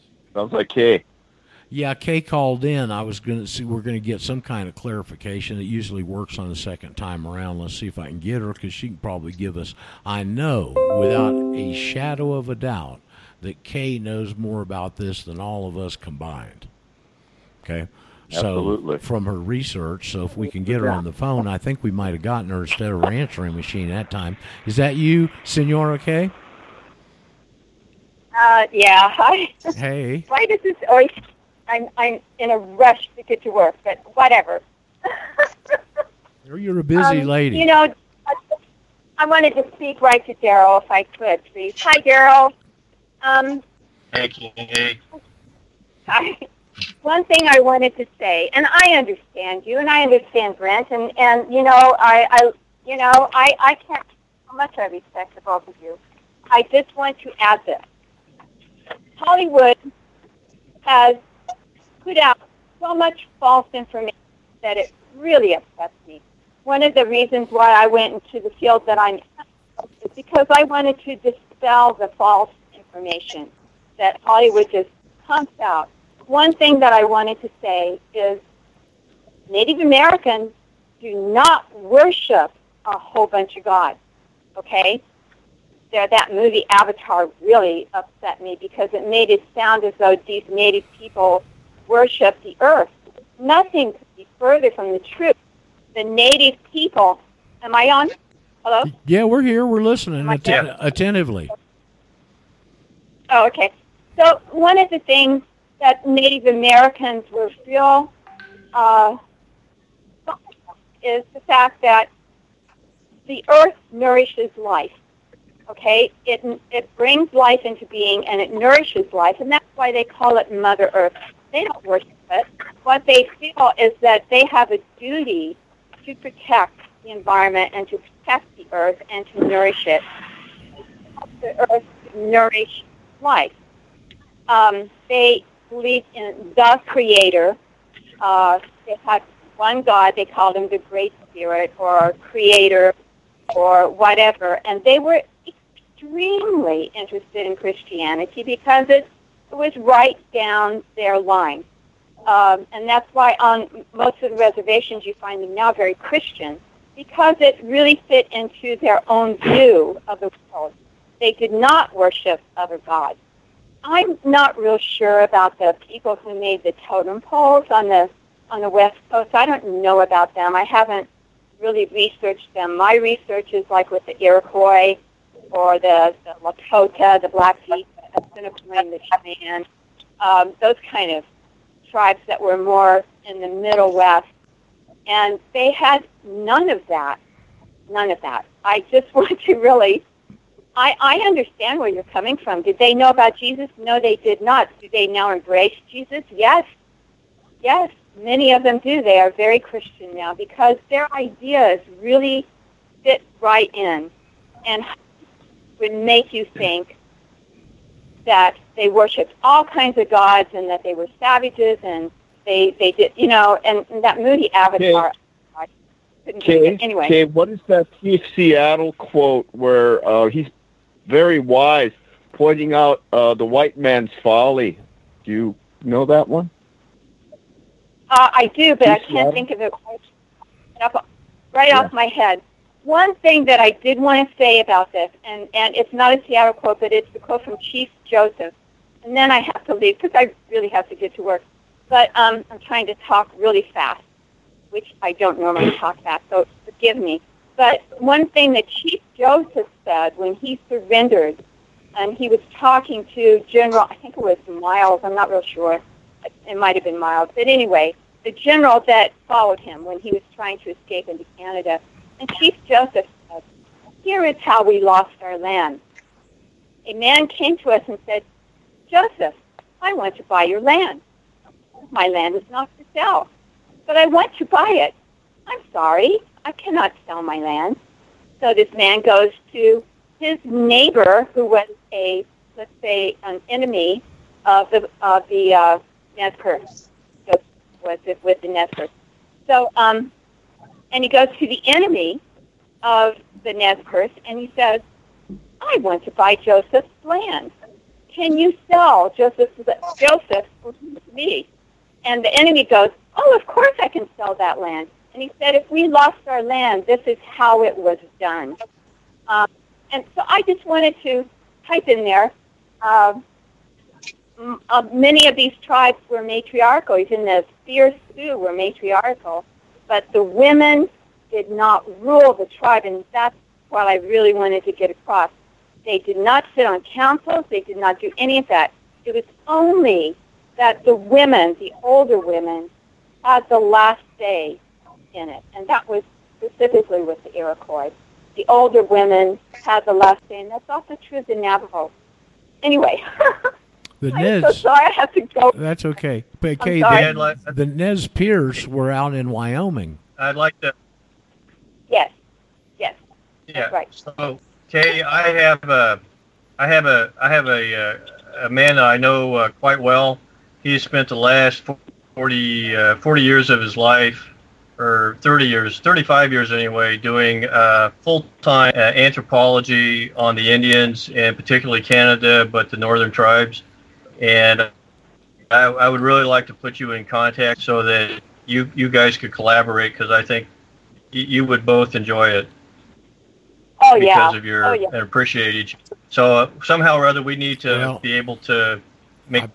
I put Kay in. I put Kay in touch with Jack yesterday on shingles. I can put her in touch with you on Indian history today. yeah. Yeah.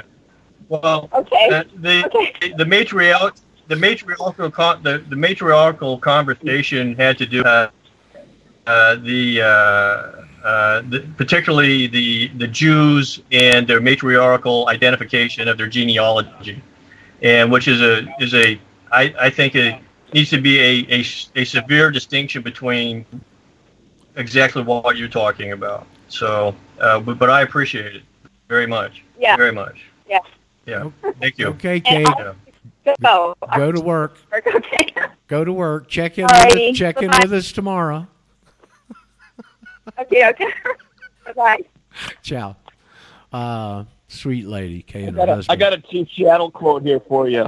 Uh, you got only what? when the when the last I got a, a Chief Seattle quote here for you. Okay, tell us Uh, first only- story before you only when- launch. Ho, ho, ho, Samuel, before you launch. Who was Ch- Chief Seattle? obviously they named a city Oh. after him. He had some importance, but He was of a he was know. a very wi- wise Indian chief from the Seattle area, um, and he uh, uh, he was like uh, his Confucius, um, uh, and he, he the things he had to say. I mean, you can look up his quotes, uh, uh, many of them. Um, here's one: Only when the last tree has died, and the last river has been poisoned and the last fish has been caught, will we realize that we cannot eat money. I like him already. Yeah. He was Yeah. telling white the white man what what, he, what was wrong with him because he saw the destruction of the land um, because of the mining interest and stuff like that, and he was just like, "Oh my God, you know, Yeah. who are you people?" Yep, yep, and you Well, can see I, I, it. I think that's a great quote, Sam. I think there's a great quote. Sorry, Roger. No, Uh, the, the the point, the the hard nosed, uncomfortable point I'm trying to make here, and uh, I, you know, apologize if I'm not doing a good job. Here's the point I'm trying to make in being a sort of uh, irascible and contrary today, is that we're not responsible. You and I are not responsible for what these people did to Indians. We're not, in no way, shape, or form we're not responsible for what happened to the slaves and the black people and the slave trade in any way, shape, or form. You are not, and you have to step, you you have to disenfranchise, disinfect your brain, bleach out all the guilt and the pride associated with your U.S. military over the last 150 years for doing the bidding of these people Yeah, because that's who they've been working for for the last 150 years. I didn't have any part, okay, and I'm not. I don't feel. I, I don't feel empowered by that, and you have to disassociate that. Quit protecting them. nor Quit are, protecting Yeah. them. nor are you going Uh, to uh, impose Jewish guilt. Nor are you going to impose Jewish guilt on me because of it. Right. I You think can this, go back. This, this, I- I would like to say something else that, that supports Kay here. Um, here's another quote from him. Uh, uh, you will teach your children what we have taught our children, that the earth is our mother. What befalls the earth befalls all the sons of the earth. That we know the earth does not belong to man, man belongs to the earth. All things are connected like the blood that unites us all. Men did not weave web of life. He is merely a strand in it. Whatever he does to the web, he does to himself. One thing we know, our God is also your God. The earth is precious to him, and to harm the earth is to heap contempt on its creator. Amen. Very nice quote right there, Samuel. Thanks for digging it up. I could see you were He is- affected by he's it. awesome. Yep. Yeah, he's awesome. He was a wise man. Well, and, and the Bible says You know, the you love can take this. the love of money is the root of all evil. Not money, the love of money. Money we need to affect commerce. We trade. But the love of it to accumulate this power and control is where all of these things we're talking about emanate from. Bob, what were you going to say? Well, to take Daryl's point that we didn't do it, I didn't do it. You can take that all the way back to the Crusades when people are trying to shame the Christians for, and I put Christians in air quotes. You understand that because it wasn't. It was the imperial church, the Roman church, that was behind the Crusades. But we are trying. We certain people, let's say it that way, try to associate that with uh, uh, Christian guilt you know, well, you people were so evil. Look what you did. You perpetrated this. Well, Yep. I'll take Daryl's line. I had nothing to do with that. had nothing to do with that. I didn't enslave those black people. I didn't put them in ships and bring Yeah, them back across the uh, across the Atlantic.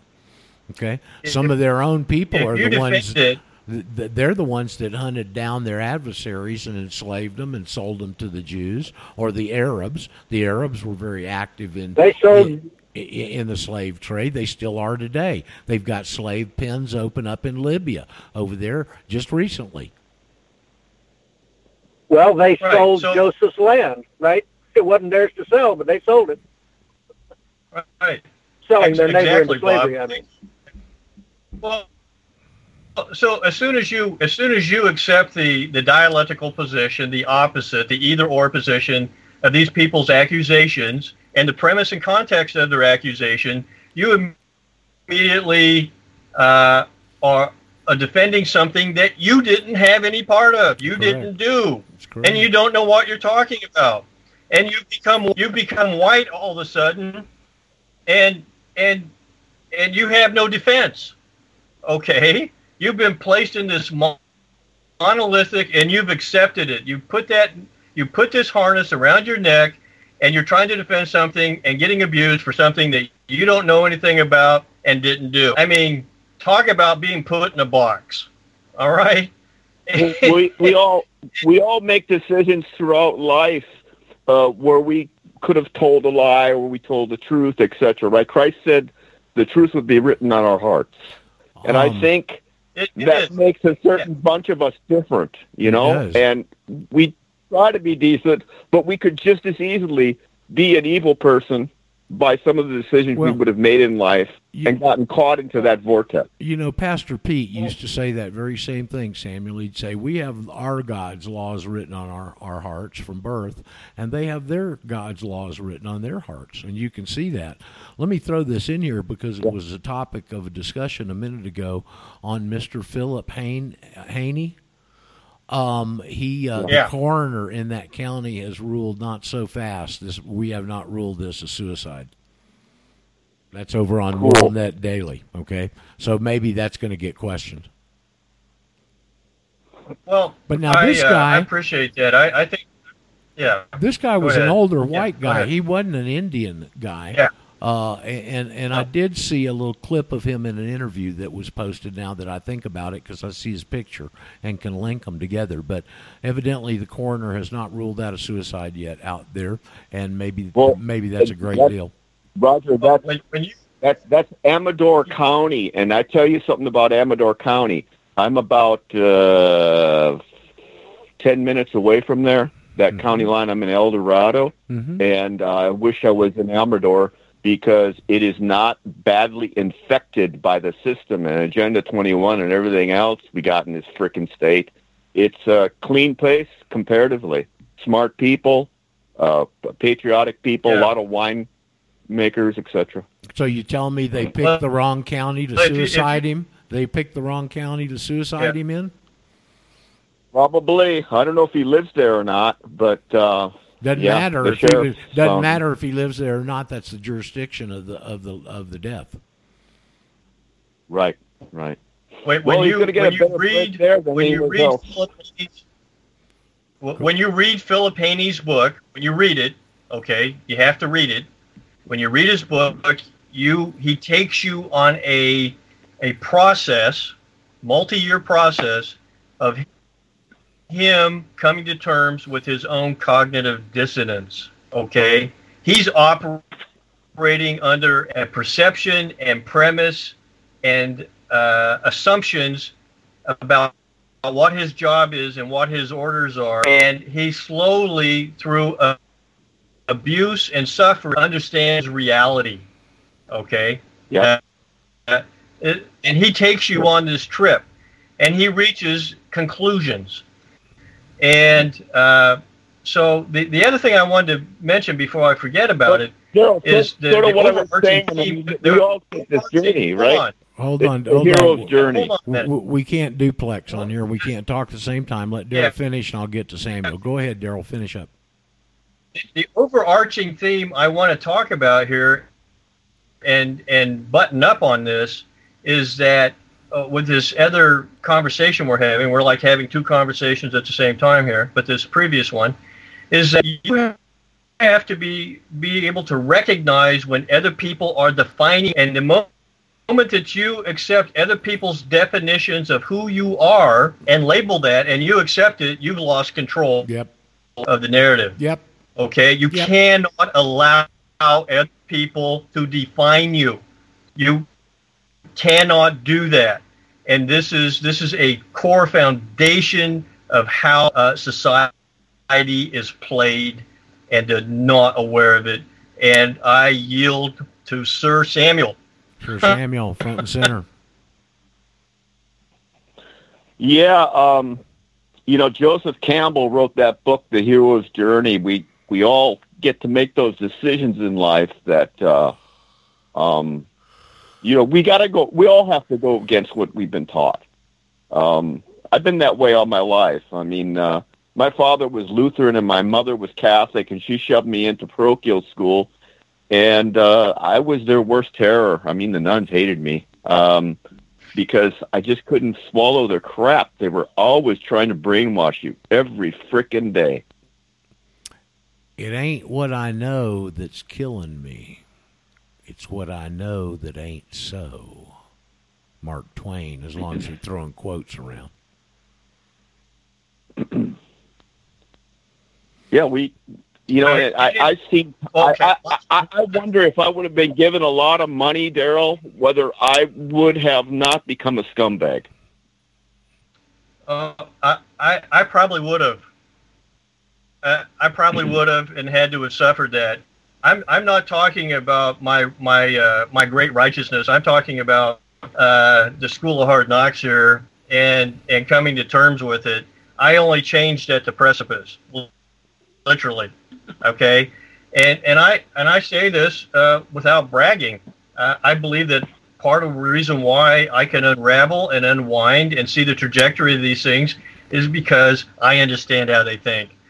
Because if I was given over to my other nature, I would do those things. Okay, I get it. I see both sides of it. Yeah. All right, I'm not proud of that, but that's the way it is. Well, Okay, so you have only- to, you have to choose, and if I'm going to make, I get to do my quote, and then I'll shut up. okay. Uh, those that can, those that can convince you of absurdities can convince you to commit atrocity. Voltaire. Yep. Okay, and this is what we've done. Yep, it's exactly what's happened. And that very interesting part of the materialistic side of all this and the temptation that it drags people into, which they have not the moral or the ethical backbone to resist. It's a very interesting question. It's really where the rubber meets the road here on all this. You know, The, the Bible says, and we've maybe been gifted by some of this, is that it would be the narrow and steep path that gets you to the gates of the kingdom. Here, here, here, here, here, here, here, here. Yes, sir.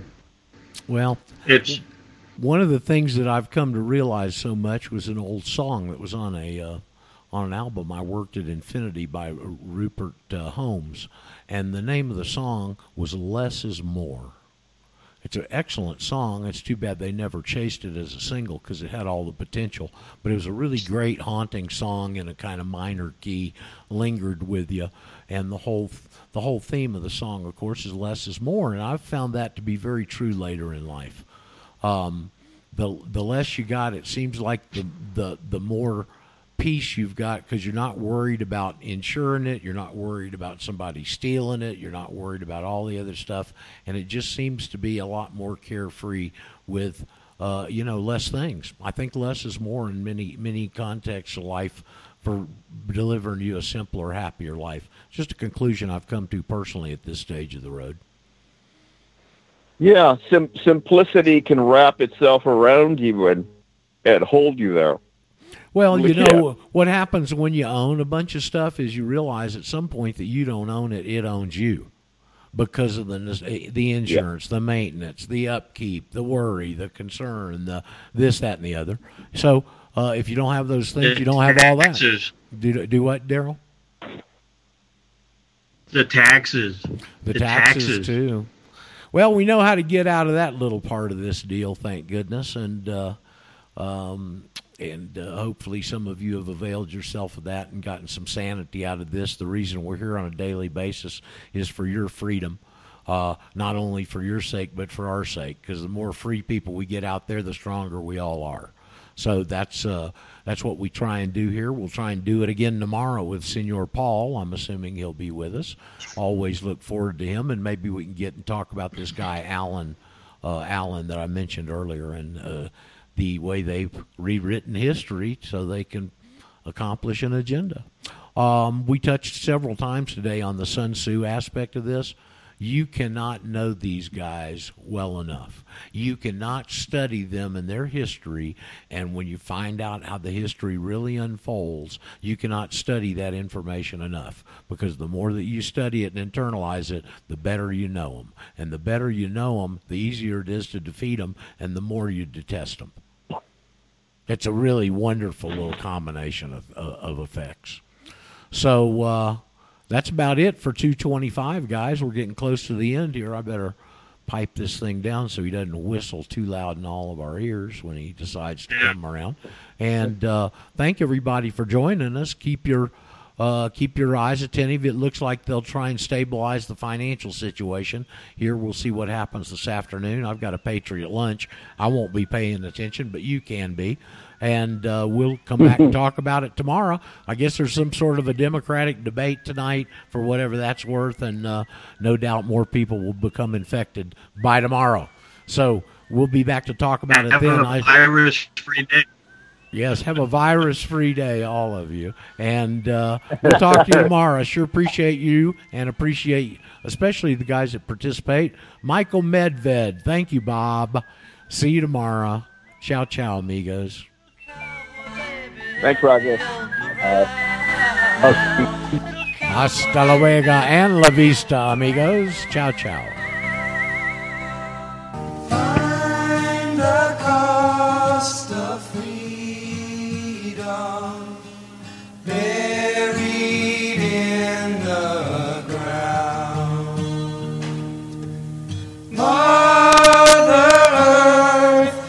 Swallow